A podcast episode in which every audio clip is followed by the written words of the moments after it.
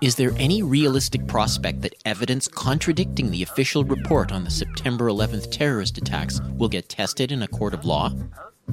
Will Congress finally implement legislation forcing a new investigation into 9 11? Why are firefighters and other first responders joining the call for a new investigation?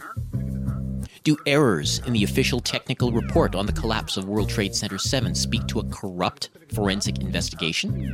On this week's Global Research News Hour radio program, with widespread and growing suspicion that the official explanation of the terrorist attacks of September 11, 2001 is false, we highlight some of the people, research, and actions that are challenging this account. In our first half hour, Richard Gage, AIA of Architects and Engineers for 9 11 Truth, and Barbara Honegger of the Lawyers Committee for 9 11 Inquiry talk about their group's respective efforts and the events of the last week. In our second half hour, we hear part of a speech by Fire Commissioner Christopher Gioia, a 9 11 first responder, speaking at the September 11th news conference at the National Press Club. Then we get technical details about the collapse of Building 7 from Professor Leroy Hulsey, the author of a recently released draft report which appears to discredit the official findings. On this week's program, 9 11 Truth and Justice 18 years after the attacks, a new study on Building 7, a grand jury investigation, and firefighters speak out. Bringing you the analysis beyond the media headlines, the Global Research News Hour is on the air. Welcome to the Global Research News Hour for the week of September 13th, 2019. I'm series host and producer Michael Welch. The Global Research News Hour is a special radio collaboration between the Center for Research on Globalization and campus community radio station CKUW 95.9 FM in Winnipeg on occupied Anishinaabe the homeland of the Métis Nation and the historical territory of the Nehiyawak and the Nakota.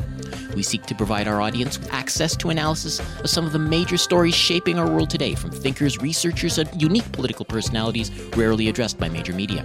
Our show is available as a podcast at the site globalresearch.ca.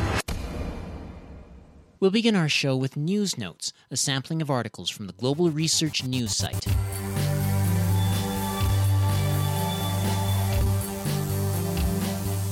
The USSR was forced to protect itself against the fascists, to protect the revolution that raised the workers and peasants of Russia out of poverty into a new life, a struggle so vividly described in Ilya Ehrenburg's account of the resistance of the Soviet peoples to the Nazi invasion described so well in his novel, The Storm. Yet, all across Eastern Europe, monuments to the men and women of the Red Army who died fighting the Nazi armies are desecrated or demolished, while statues to Nazi thugs are raised. And never are the people told that the Nazis were capitalists on a rampage, that they were and are the face of capitalism with the gloves off. No, there is no monument to the crimes of the capitalists. And so now we have films praising the SS shown to millions of people and not a word said until now. That comes from the article The Whitewashing of the Nazis by Christopher Black, posted September 11th, originally published at New Eastern Outlook. So unprecedented was the collapse of Building 7 that the government has yet to explain it in 2007 that would probably be lost on most responders on the site who would have the fresh memories of the Twin Towers explosions to help them accept the notion that the total of collapse of smoking skyscrapers is a natural and even predictable occurrence. Witness reports show that officials who controlled the streets around WTC 7 evacuated the area in the hour before the 5:20 p.m. collapse and that various officials forwarded verbal warnings conveying certainty that the collapse would occur. Network television broadcasts contain announcements of the collapse at least 23 minutes before the event. This overview of witness accounts shows that the evacuation of the area surrounding WTC 7 started sometime around 4 p.m. and was completed only a few minutes before the 520 collapse. That comes from the article 9 11 Truth Foreknowledge of WTC 7's Collapse, originally published at WTC7.net. It is difficult to foresee any negotiation between Iran and the West before November 2020, the date of the US elections. Iran is no longer willing to accept in 2019 what it signed in 2015. Trump is responsible for the new scenario. Destroying the nuclear deal now redounds to the benefit of Iran. There will be a time when the U.S. administration, due to the realization of its ignorance in Iranian affairs, will feel regret and will ask to return the negotiating table, perhaps after Trump. But conditions will definitely no longer be the same, and it may very well come too late to see Iran accepting what it signed for in 2015. That comes from the article Will Iran be a full nuclear power by the end of 2020? No return to the 2015 agreement by Elijah J. Magnier, posted September 11th, originally published at the author's website. Terrorism is listed among federal crimes in the U.S. Code. In fact, the Pentagon's upcoming quote unquote trial in Cuba is itself an acknowledgement that terrorism is, in fact, a criminal offense, one that here is being prosecuted by the Pentagon in Cuba rather than by the U.S. Justice Department in federal district court here in the United States. It is also critically important to recognize that the Constitution does not provide for two separate judicial systems to try criminal cases, one run by the military and the other run by the federal courts.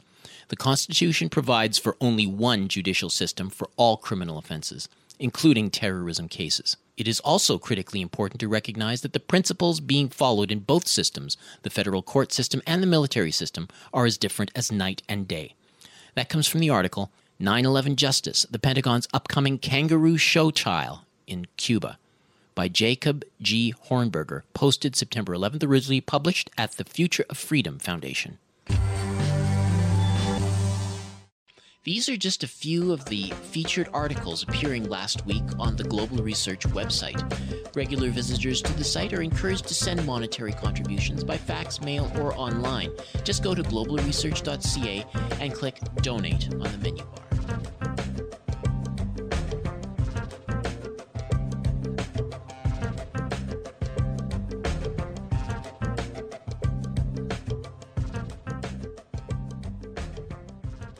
We've once again come upon the anniversary of 9 11, the event sparking the violent and lawless war on terrorism.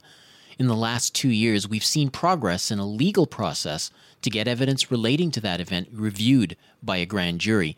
We've seen the release of a draft study re evaluating the collapse of one of the World Trade Center towers, WTC 7, and we've seen a group of firefighters come forward to join the call for a new investigation. To bring us up to speed on the state of the 9 11 truth and justice movement on this 18th anniversary week, we reached out to two individuals very much at the forefront of the fight. Richard Gage, AIA, is the founder of Architects and Engineers for 9 11 Truth. He joined us from Washington, D.C. Barbara Honegger is a leading investigator, author, and public speaker on 9 11. Since 1995, she's been senior military affairs journalist at the Naval Postgraduate School and she's a representative of the Lawyers Committee for 9 11 Inquiry. She joined us from Zurich, Switzerland, where she spoke at a public masterclass on the events of September 11th alongside Daniel Ganser, Dr. Niels Harrit, and other luminaries. Maybe I'll just start first with you, Richard. There were a number of events taking place, uh, particularly over the last few days. I'm thinking in particular about this uh, news conference on Wednesday, the September 11th. Uh, there, there were featured presentations by uh, Fire Commissioner Gioia uh, and um, 9 11 victim family member Bob McIlvaine, yourself, uh, David Meiswinkle of the Lawyers Commission for 9 11 Inquiry. Richard, what uh, or who was present in terms of major media, if I might ask? We have Fox News present. Um, we rarely see CNN, MSNBC, CBS at these events. We certainly uh, invited uh, the whole world's press uh, through an extensive distribution of our press release announcing the project, the, the, the press conference. Um, Christopher Gioia is one of five commissioners uh, from the Franklin Square Munson Fire District who uh, unanimously voted for a resolution demanding a new investigation of all three World Trade Center skyscrapers, uh, the destruction of these uh, skyscrapers on 9 11. And this is an, the first time an elected body has ever done this. Uh, so he led off the press conference uh, composed of four individuals, um, and, and it was powerful. Uh, he, he said, Explosives brought these buildings down. We want justice for our fallen heroes. That's the campaign that he announced at that press conference, 10 o'clock, September 11th, yesterday morning. It was incredible, powerful, impactful. He was followed by Bob McIlvaine, son, uh, the father of Bobby McIlvaine, who lost his life in the towers, and he gave an impassioned plea to uh, to, inter, to, to Congress, congressional officials uh, nearby Capitol Hill to introduce the Bobby McIlvaine Act for a new investigation. And then I came up and I in, uh, announced the release of the World Trade Center Building 7 major university study by the uh, University of Alaska, who uh, uh, who just uh, announced uh, the, the, release of this hundred thousand dollar project, which completely pulls the rug out from underneath the NIST report. And then I was followed by Dave Meiswinkle, president of Lawyers Committee for 9/11 Inquiry, who announced the legal actions going on. So it was a powerful one, two, three, four punch. So let's talk about that legal uh, in- inquiry. Barbara, you're part of the group, and um, just help our listeners understand what makes this process distinct. Uh, you've you know, because we listeners, the general public knows about the official investigation headed by Thomas Kean and Lee Hamilton. Uh, it released its findings in August of 2004. Case closed. Talk about what your group has triggered, you know, in that process and where it's leading. Thank you. Let's start with the, the first major legal action, which was on April 10th of last year, 2018. The Lawyers Committee for 9 11 Inquiry, which is a 501c3 nonprofit organization dedicated to um, identifying, getting to the public the uh, truth and transparency of what really happened at all of the crash sites uh, on 9 11 and bringing justice uh, to identify and bring justice to the real perpetrators. So, our first legal action was in April of last year, 2018, when the Lawyers Committee, of which I'm on the board, there's six board members, uh, we filed a an official petition demanding a federal criminal grand jury with the U.S. Attorney for the Southern District of New York uh, to open, reopen the investigation of the real causes of the collapses of both the Twin Towers and World Trade Center 7 at Ground Zero on 9 11. And to our pleasant surprise, uh, on November 7th of last year, 2018, the U.S. Attorney for the Southern District of New York sent us a formal letter uh, stating that they would comply with the law, and the law explicitly requires them, that's USC uh, 18233, Section 3332, the law, the federal law, formally requires them to convene the special criminal grand jury and present all of the lawyers' committee evidence on what really happened at the World Trade Centers 1, 2, and 7 on 9 11 to the newly convened federal criminal grand jury. So we have to assume that that is going forward. Now, interestingly, over the past almost a year, our lawyers committee executive director and president and litigation director have called and emailed the U.S. Attorney's Office asking if the grand jury has in fact been convened, and if it has, have they actually in fact followed the law and presented all of our petition and the 57 appended evidentiary exhibits, which are part of the to an actual newly convened federal criminal special criminal grand jury. And we have been told over this past year almost that, gee, we'd like to be able to tell you, but there's grand jury secrecy rules and we just can't. Well, um, we're not willing to accept that. So, what the Lawyers Committee did about a week ago was our litigation director and co counsel for the New York City federal jurisdiction of the courts there filed what's called a mandamus complaint or a mandamus demand. What that means, mandamus is kind of uh, Latin for um, federal official, do your mandatory duty. So the word mandamus comes from our word mandatory or non discretionary duty. So we have demanded uh, that the U.S. Attorney for the Southern District of New York um, reply to us through the court where we filed this, this demand um, to number one, disclose certain documents as much as they are required to do, especially what are called uh, ministerial uh, administrative documents, which should be able to show us that the grand jury has in fact been convened and that our petition and evidentiary exhibits have been given to the grand jury. Um, if the answer comes back, yes, we have, then we'll be satisfied. We just have to wait. Um, however, if it comes back and it says that, gee, uh, they haven't convened that thing yet, or they've convened it and no, we haven't uh, given your entire petition and exhibits to the grand jury, then the same legal uh, action demands uh, uh, a mandamus. And what that means is we're at, we would be asking at that point the judge to order the U.S. Attorney's Office to do so. So we just did that. And the other major uh, action, legal action, that the Lawyers Committee has taken um, not that long ago, um, on March 25th, uh, the Lawyers Committee uh, and architects and engineers uh, were joint plaintiffs along with two 9 11 victims' family members. Um, Bob McIlvaine and also another 9 11 victim's family member. Uh, we sued the U.S. Attorney, um, the excuse me, the Attorney General of the United States, Bill Barr, William Barr, and also FBI Director Wray. We sued them uh, to um, uh, for the cover up of what's called the 9/11 Review Commission. And in one nutshell sentence, what is the 9/11 Review Commission? Uh, about 10 years, a little bit before, after the um, 9 11 Commission report uh, was made public and published in the summer of 2004. About a little under 10 years later, Congress, unbeknownst to most of the public, passed a new law uh, in which the Congress required uh, the formation of a new commission called the 9 11 Review Commission, i.e., to review uh, anything that the FBI and other federal agencies, but predominantly the FBI, had learned about their ongoing, to this day, continuing investigation of the 9 11 attacks and everything related to it that either wasn't in the 9 11 Commission report published 10 years earlier or that had been learned by the FBI and the federal government since.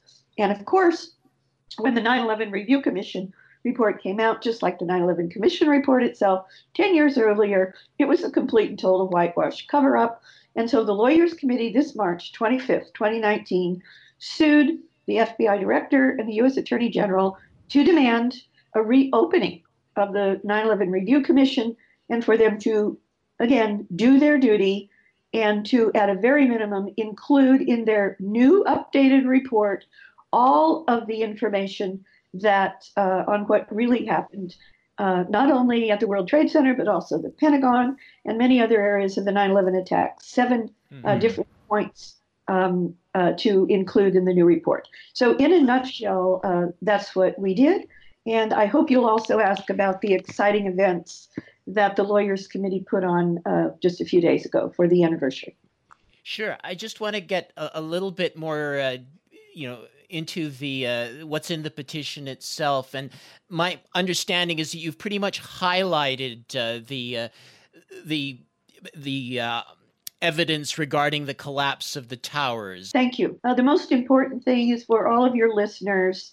Uh, to read the petition and the evidentiary exhibits for themselves, and that's very simple to do you simply go to the Lawyers Committee for 9 11 Inquiry website, and that link is lc four, that's LCFOR 911.org, LCFOR 911.org. And in the horizontal menu at the top, click on Grand Jury Petition, pull down the drop down menu, and you can click on and read the actual text of the Grand Jury Petition. And another link in the pull down menu is for all of the evidentiary 57 evidentiary exhibits. Bottom line of what's in the exhibits mm-hmm. is mostly the information on the World Trade Center collapses due to all of the evidence of pre placed explosives and incendiaries, m- much of it, if not most of it, uh, from the uh, collated from the work of architects and engineers for 9 11 Truth, but also other sources. Um, so mm-hmm. that is main evidence in the petition. But I would like to point out to people that also featured in the petition, very important that few people in America or the world know, and that is uh, featured in the petition and the grand jury exhibits, the grand jury petition exhibits, are is the evidence that there were massive explosions in the deep basement levels of both of the twin towers before a plane hit either tower. Now that's really important. Okay. So all of that's in the petition and the exhibits. I remember that uh, there was a book that came out called Crossing the Rubicon by Mike Ruppert and he referenced you specifically and credited you for putting him onto the uh, the war games exercises, which he argues paralyzed aircraft intercept uh, response.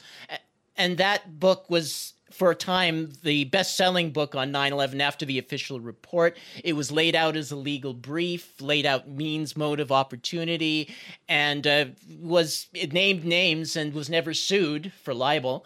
So uh, I was wondering, like, what. Uh, you know, if there was any deficiencies that uh, there would, why you wouldn't include that material in your uh, petition, because it does seem pretty incriminating. Would you not agree?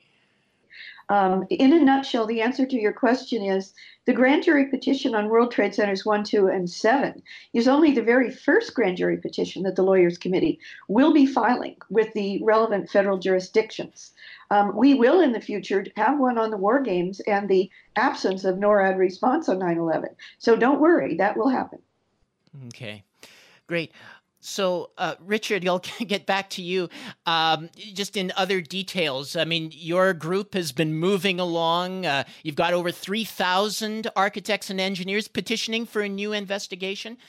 Um, but you're also lobbying uh, nonstop, I believe, uh, legislators. In fact, as we speak, if I'm not mistaken, talk about the progress you've had in terms of uh, getting uh, Congress people involved in with the uh, the Bobby McIlvaine Act and uh, whether there's any uh, significant support there.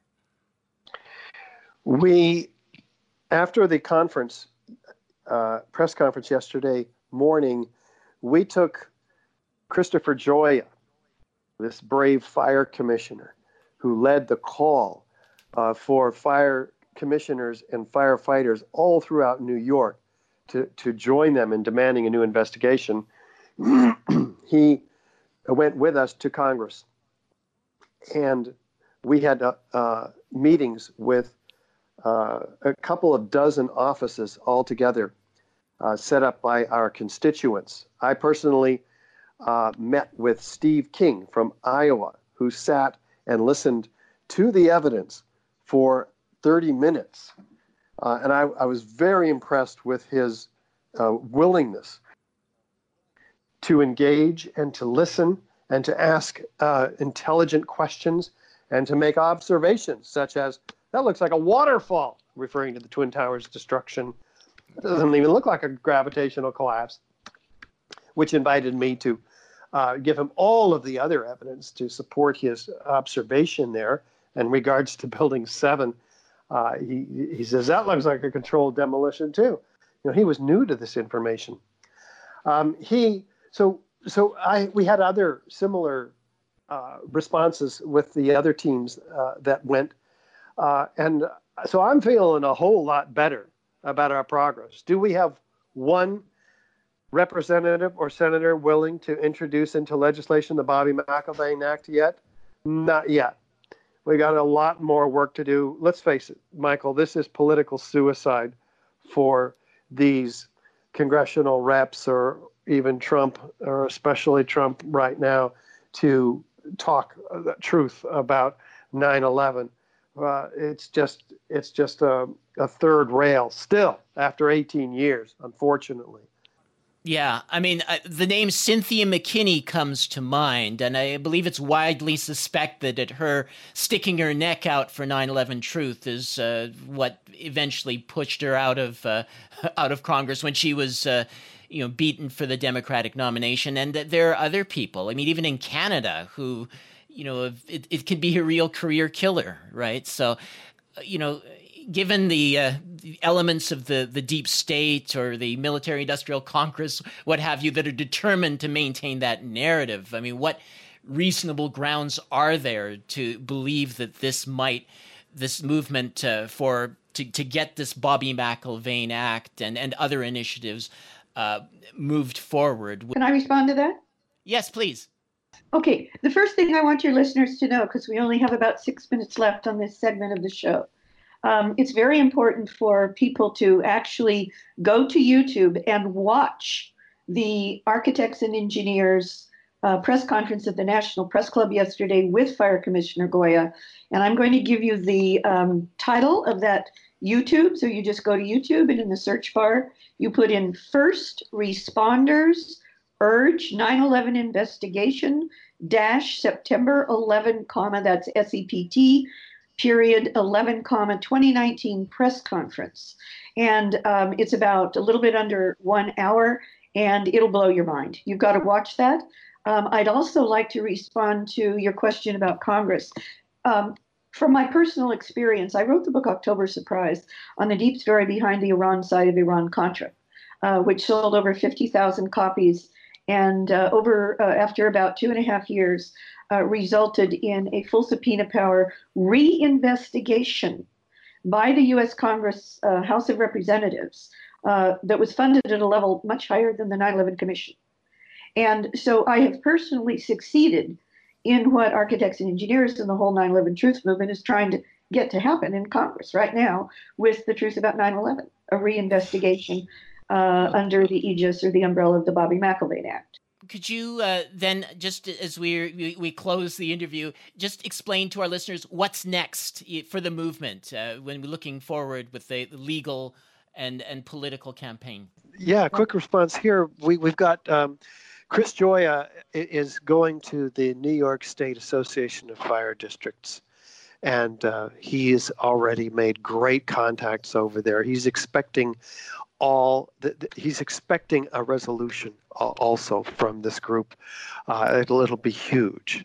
Um, so very very exciting uh, opportunities there, and then we continue to get the Hulsey study, um, which uh, is uh, a major university study that we mentioned, uh, it pulls the rug out. It, it just it exposes the fraudulence uh, of the NIST report, uh, which was tasked by Congress to explain these collapses to the American people, but which covered it up um, six ways from Sunday. Well, they are exposed, and and this report, which is open architecture, you can't you can't um, it's it's irrefutable. Uh, you can download its data, unlike NIST, which is a black box. You can't uh, get into it. They won't even release their input data for scrutiny among the architects and engineers. But this is going all across the country now.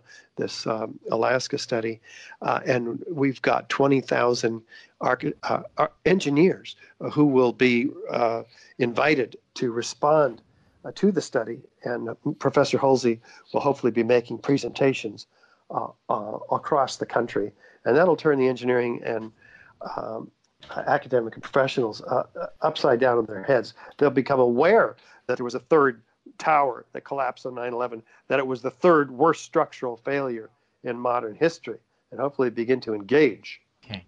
Okay, and uh, Barbara, last word.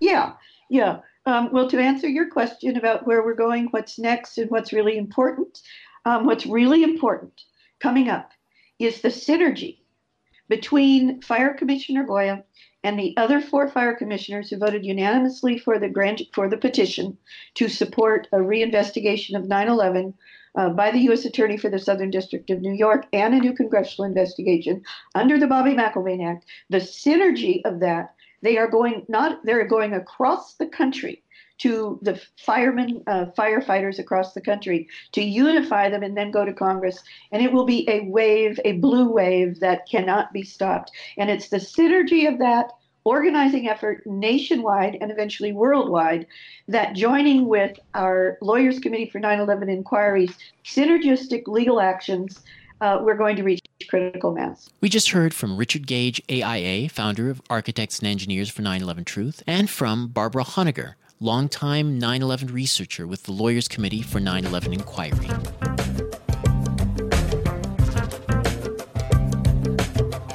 You're listening to the Global Research News Hour, broadcasting from CKUW 95.9 FM in Winnipeg and from partnering radio stations across Canada and the United States. We managed to record the audio from the September 11th news conference at the National Press Club in Washington, D.C. Here's an excerpt of what Christopher Gioia, fire commissioner with the Franklin Square and Munson Fire District in New York and 9 11 first responder, had to say as he announced the launch of the Justice for 9 11 Heroes campaign. On the morning of September 11, 2001, I was working on the Brooklyn side of the East River, just north of the Williamsburg Bridge, and had a spectacular view of Manhattan and the Twin Towers. Having been an eyewitness to the attacks that day, and from being called to duty to assist the Fire Department of New York in the following days and weeks afterwards, 9 11 has never been far from my thoughts, having been burned forever into my soul. The 9 11 Commission concluded that Osama bin Laden and a group of Islamic extremists were responsible and carried out the attacks. And that was to be the end of it. Truth be told, that is far from the end of it. The 9 11 Commission was flawed, and in the words of two of its own, the chairman and the vice chairman of the 9 11 Commission, respectively, Thomas Kean and Lee Hamilton, who stated in their book, without precedent, that they were set up to fail and were starved of funds to do a proper investigation. That's their own words. They also confirmed that they were denied access to the truth and misled by senior officials in the Pentagon and the Federal Aviation Authority, and that this obstruction and deception led them to contemplate slapping officials with criminal charges. The final report did not examine key evidence and neglected serious anomalies in the various accounts of what happened.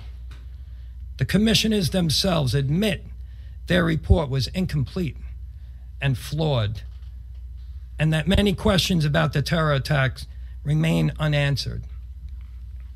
Nevertheless, the 9 11 Commission was swiftly closed down on August 21, 2004. The failings of the official investigation have fueled too many half baked conspiracy theories. Some of the 9 11 truth groups promote speculative hypotheses, ignore innocent explanations, cite non expert sources, and jump to conclusions that are not proven by the known facts. They convert mere coincidence and circumstantial evidence into cast iron proof.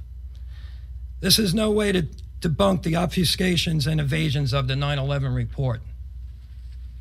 But even amidst the hype, some of these 9 11 groups, including architects and engineers for 9 11 Truth, pilots for 9 11 Truth, and the Lawyers Committee for 9 11 Inquiry, to name a few, raise valid and important questions that were never even considered, let alone answered, by the official investigation. The bottom line here is that the American public has not been told the complete truth about the events of that fateful autumn morning 18 years ago. What happened on 9 11 is fundamentally important, but equally important is the way the 9 11 cover up signifies an absence of democratic, transparent, and accountable government. Establishing the truth is, in part, about restoring honesty and trust and confidence in the American political system.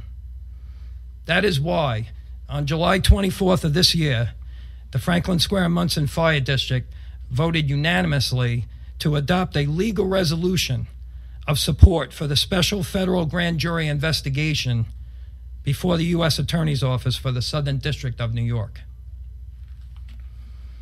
The almost 3,000 innocent people who were murdered right before our eyes that day cannot speak. So it is left up to us to speak for them and demand that their voices be heard in a court of law with subpoena power and an impartial jury to consider all of the evidence by placing 9 11 under a microscope and investigating everything and anything down to the smallest of details with the same veracity as the recent Mueller investigation into Russian collusion and not before a commission of political appointees who had the rules dictated to them by some of the very people who were being investigated or who had conflicts of interests and which should have led to several members of the commission to recuse themselves.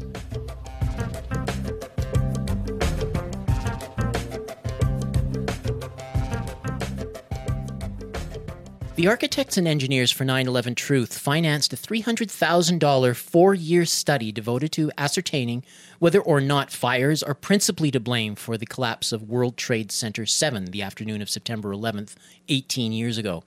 The draft study, available through a link on the AE911truth.org website, concludes that fires did not bring down the tower. The study also concludes that the supporting columns failed nearly simultaneously. A structural reevaluation of the collapse of World Trade Center 7 was released on Tuesday, September 3rd. It is undergoing a two month public comment period, continuing until November 1st. Joining us from the University of Alaska Fairbanks, where this research was undertaken, is the lead author, Professor Leroy Hulsey. Dr. Hulsey is a longtime member and sometime chair of the Civil and Engineering Department at the University of Alaska Fairbanks. His research is in the fields of bridge engineering and effects of temperature extremes on structural systems like composite wall panels for buildings. His work blends a strong experimental component with the fundamentals of theory. Dr. Hulsey has experience expertise in mathematical modeling using state of art the art methods in finite element, finite difference, and theoretical solid mechanics. And uh, he joins us now from uh, University of Alaska Fairbanks. Thanks so much for joining us. It's a great honor to have you on our show. Thank you, Michael. It's a joy to be here. Now, you uh, do you want to first of all uh, give us a, just a, a little bit uh, uh, of a an overview of some of the methodology you use? You know, they, some of the I, I understand you use computer modeling and uh, some of the some other resources that uh, were are in the public domain. So, could you just maybe brief our so, listeners on that? Yeah. So, so what we needed to do was to try to get a very, very accurate representation of a very complex building. And, and in order to do that in today's world, if you're if you're not doing it through some form of testing, uh, you do it by using what we call a finite element um, model or finite element modeling, and that basically is breaking it up into tiny little pieces and then putting it all back together uh, electronically, so that you can basically simulate what that structure might feel when it's being loaded or whatever it's being it's being subjected to.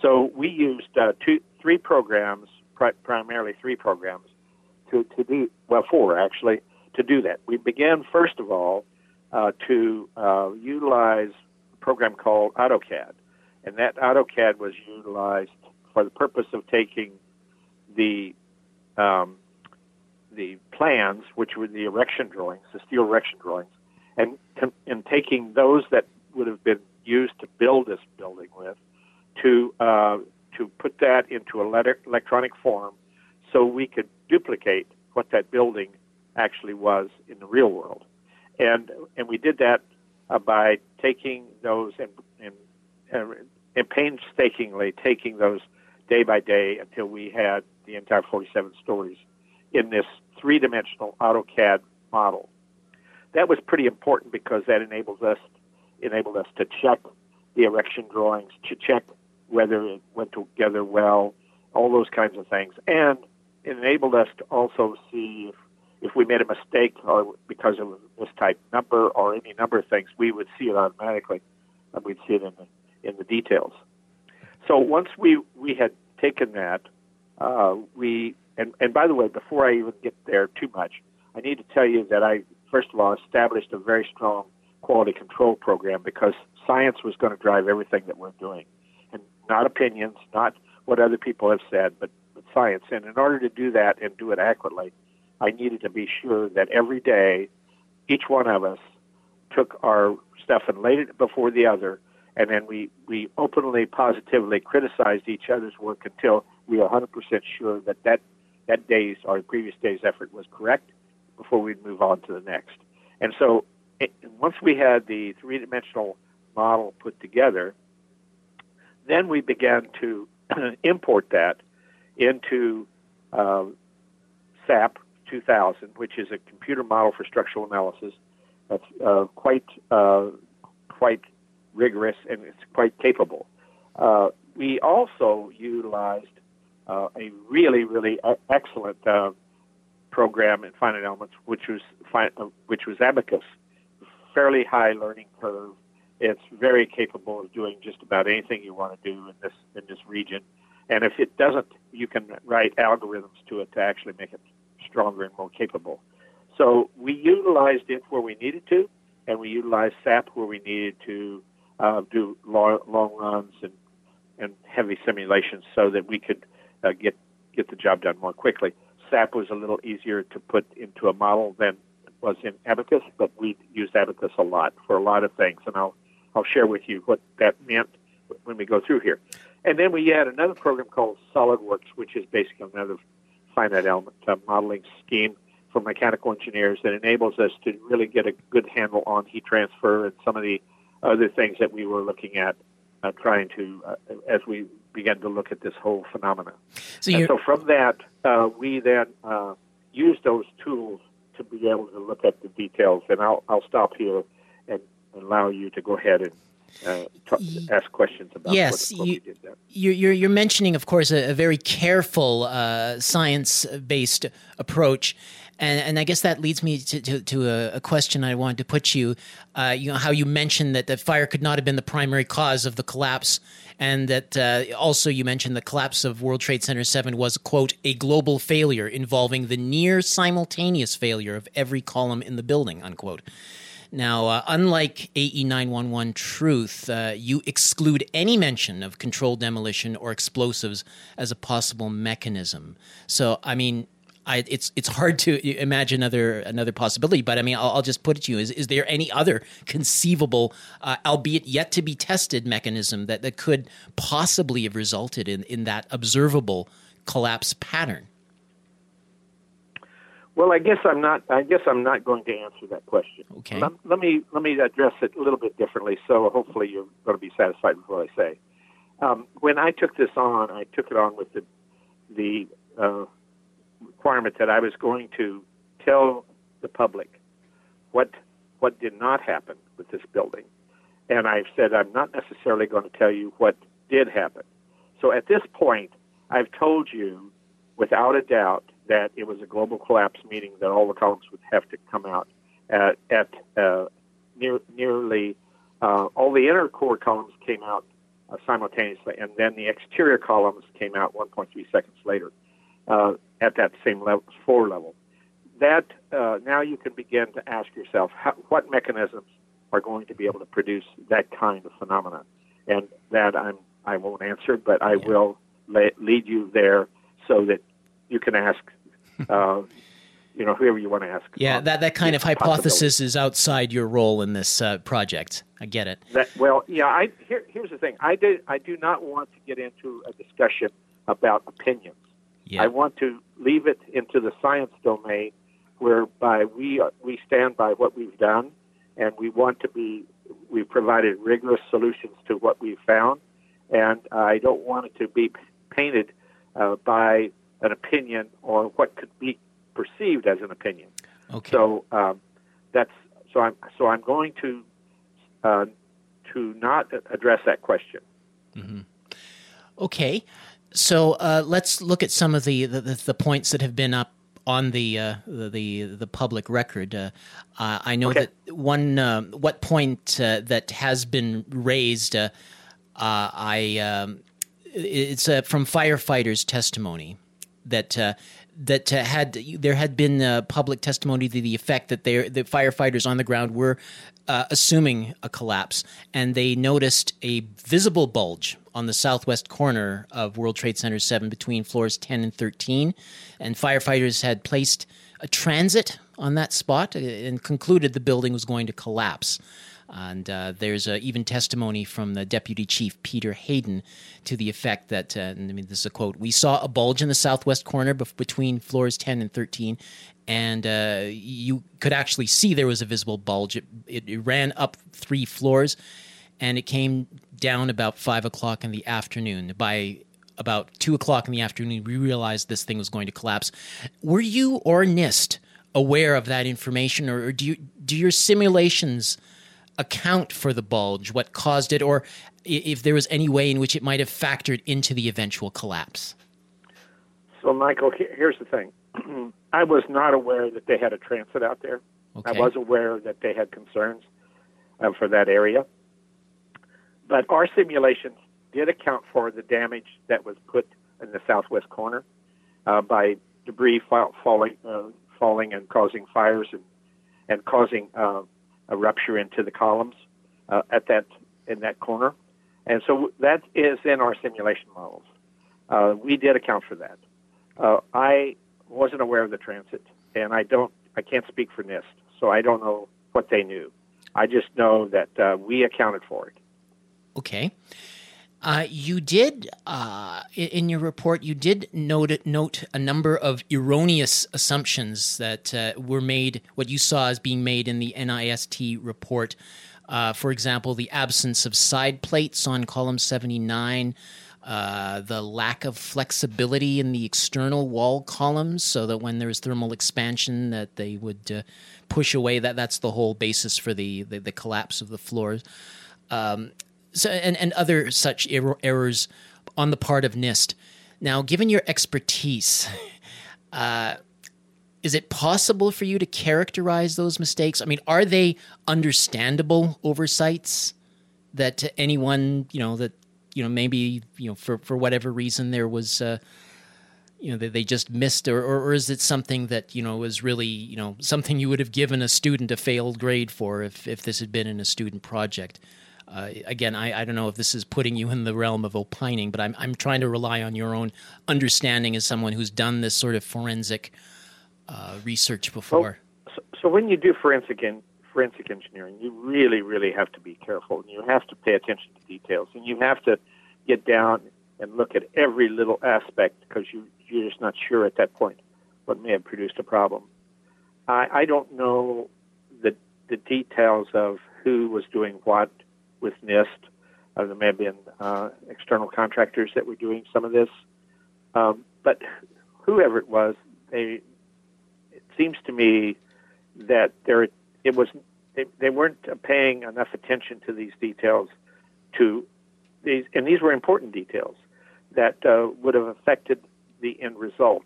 I don't know how they were missed, but uh, uh, and and to to address it with a student, this is a highly complicated building. Uh, a student probably couldn't really handle any, any of this.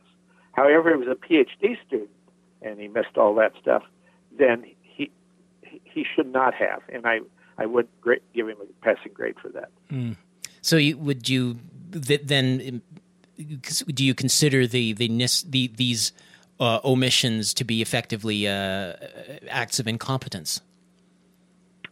I don't know about that. I certainly have huge oversight. Okay. Uh, and I don't know how how it came, came about mm-hmm. or why it occurred. Okay. But the fact of the matter is, it was wrong. Okay. Now, some of the the relevant information on the buildings and the debris were concealed and dist- I mean, you you you were only able to access you access what was in the public domain, but I mean, you couldn't get access to uh, you know everything that would be necessary. I mean, is it uh, again in your experience? Uh, is it typical for information like that at the scene of a, a destruction or a collapse to be concealed, or is that uh, maybe something potentially understandable, defensible? Well, if you, if you take a look at a building collapse, uh, the very first thing the engineer is going to do is go out there and go through the debris and the uh, situation and take samples and start evaluating uh, the conditions that are there and try to get a better understanding of what it would take to put it back together and why did it uh, come to the place it is. Uh, none of those, none of that was available to anyone that I'm aware of because it was hauled off before we even had a chance to evaluate the debris to any given degree. That's really, really unfortunate. I don't know why that happened and I but it's really uh, it, it's been it was a something that you would never never ever do in a in a normal situation. Hmm. So that's that's one aspect of it that's really bothersome. Uh, the debris itself that I've looked at is inconsistent with the kind of debris you would normally see in a failure like this. Uh, so that that in itself is bothersome. Uh, I don't I don't know what to tell you. Is, is forensically, uh, the first thing I would do would be go out there and take a look at this. I would also want to interview the designer. I'm a structural engineer. I'd like to interview the contractors that were part of this whole building process.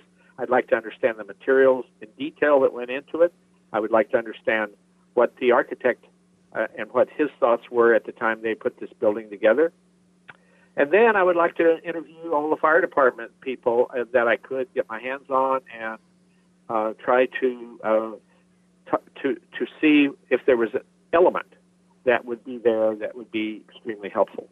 Uh, though that's where I'd like to be. Unfortunately, it was all tied up, seems to be tied up in court, and, and, and un, un, almost all of that unavailable.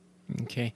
Now, uh, another point uh, that uh, was quite uh, stuck out quite a bit was where you you mentioned um, NIST's assumption. Uh, this is from page 525 of their 2008 report that uh, the the the end of the of girder A 2001. That's at the you know the northeast corner where it meets column 79. Thermal expansion is is what's pushing it off the end off its seat at that away column. from the east wall. Yes, yeah. and, and, they say 5.5 inches, uh, contrary to your much smaller estimate.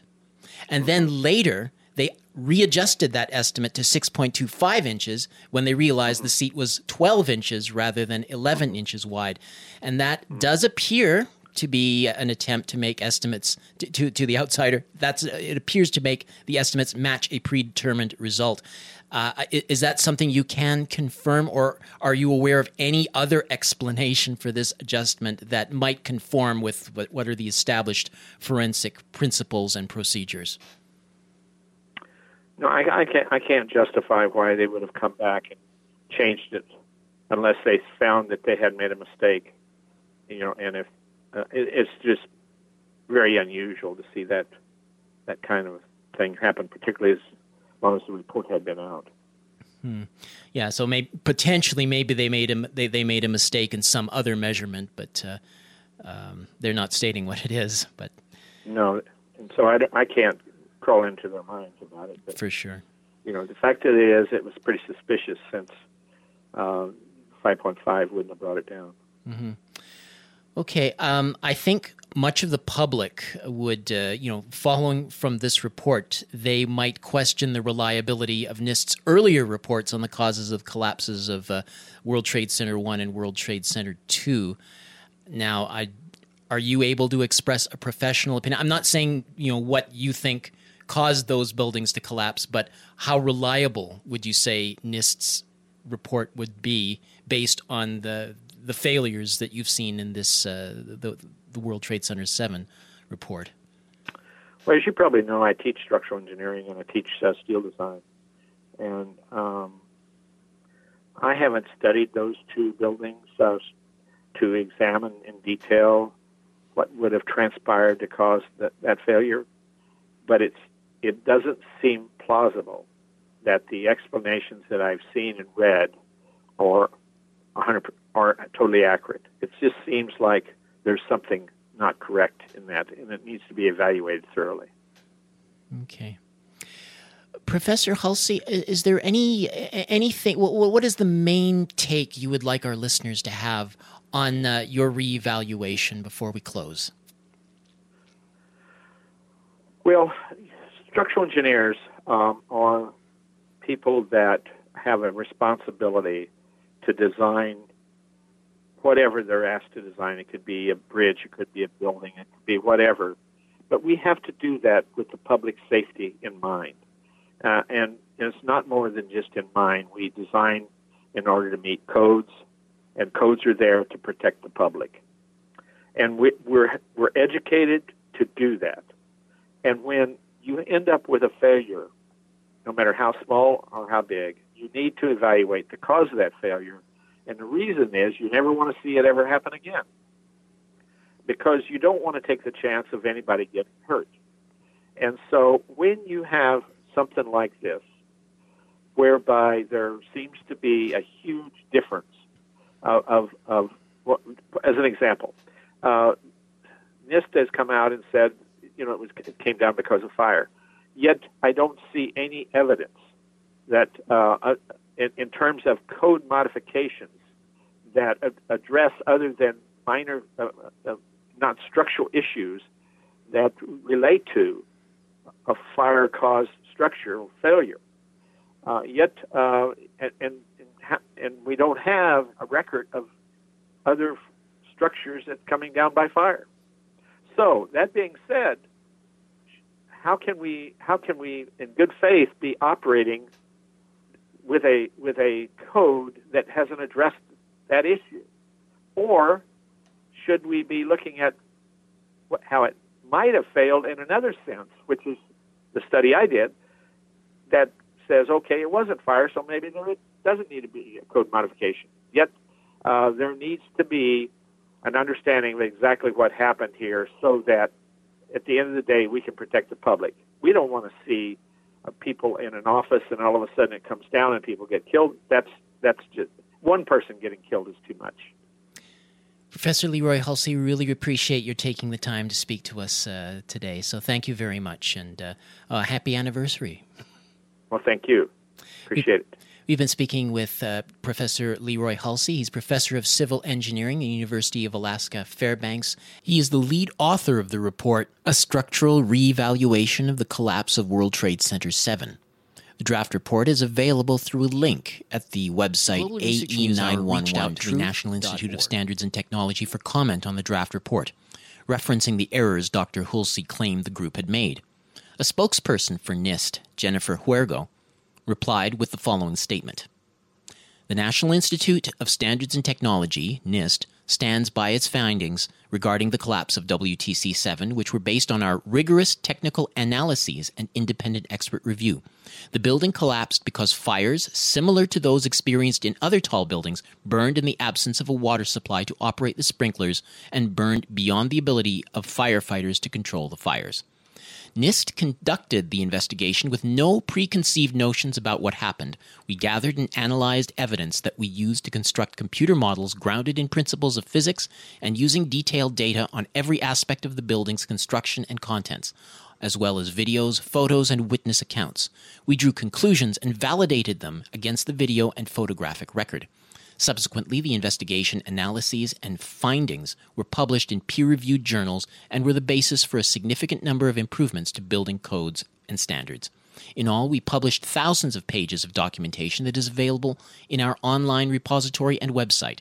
Our investigation team for this building consisted of about 50 NIST and private sector professionals with expertise in structures, fire science and engineering, metallurgy, explosives, blast analysis, evacuation and emergency response, and other technical fields. We've come to the end of another episode of the Global Research News Hour on CKUW 95.9 FM, brought rebroadcast on partner radio stations across Canada and the United States, and podcast at globalresearch.ca. Listeners wishing to leave feedback on this or any of our programs may email us at globalresearchnewshour at gmail.com. My name is Michael Welch. We hope you'll tune in again next week for a show devoted to the hazards associated with 5G and the wireless phenomenon. To close this week's show, we present more audio from Fire Commissioner Christopher Gioia's presentation at the Wednesday morning news conference at which first responders called on Congress to reopen the 9 11 investigation. Thanks for tuning in. People lie, but the facts don't. All the American people want now, after 18 years, is the truth based on the facts and the remaining forensic evidence and what can be proved in a court of law. That is why we are, he- we are here today. 343 firefighters, including three of my good friends, Thomas Hetzel, Bobby Evans, and Mike Kiefer, perished that day. And these were some of the best and the bravest people in the world. And they, along with the rest of those who were murdered and died horrible deaths, deserve justice.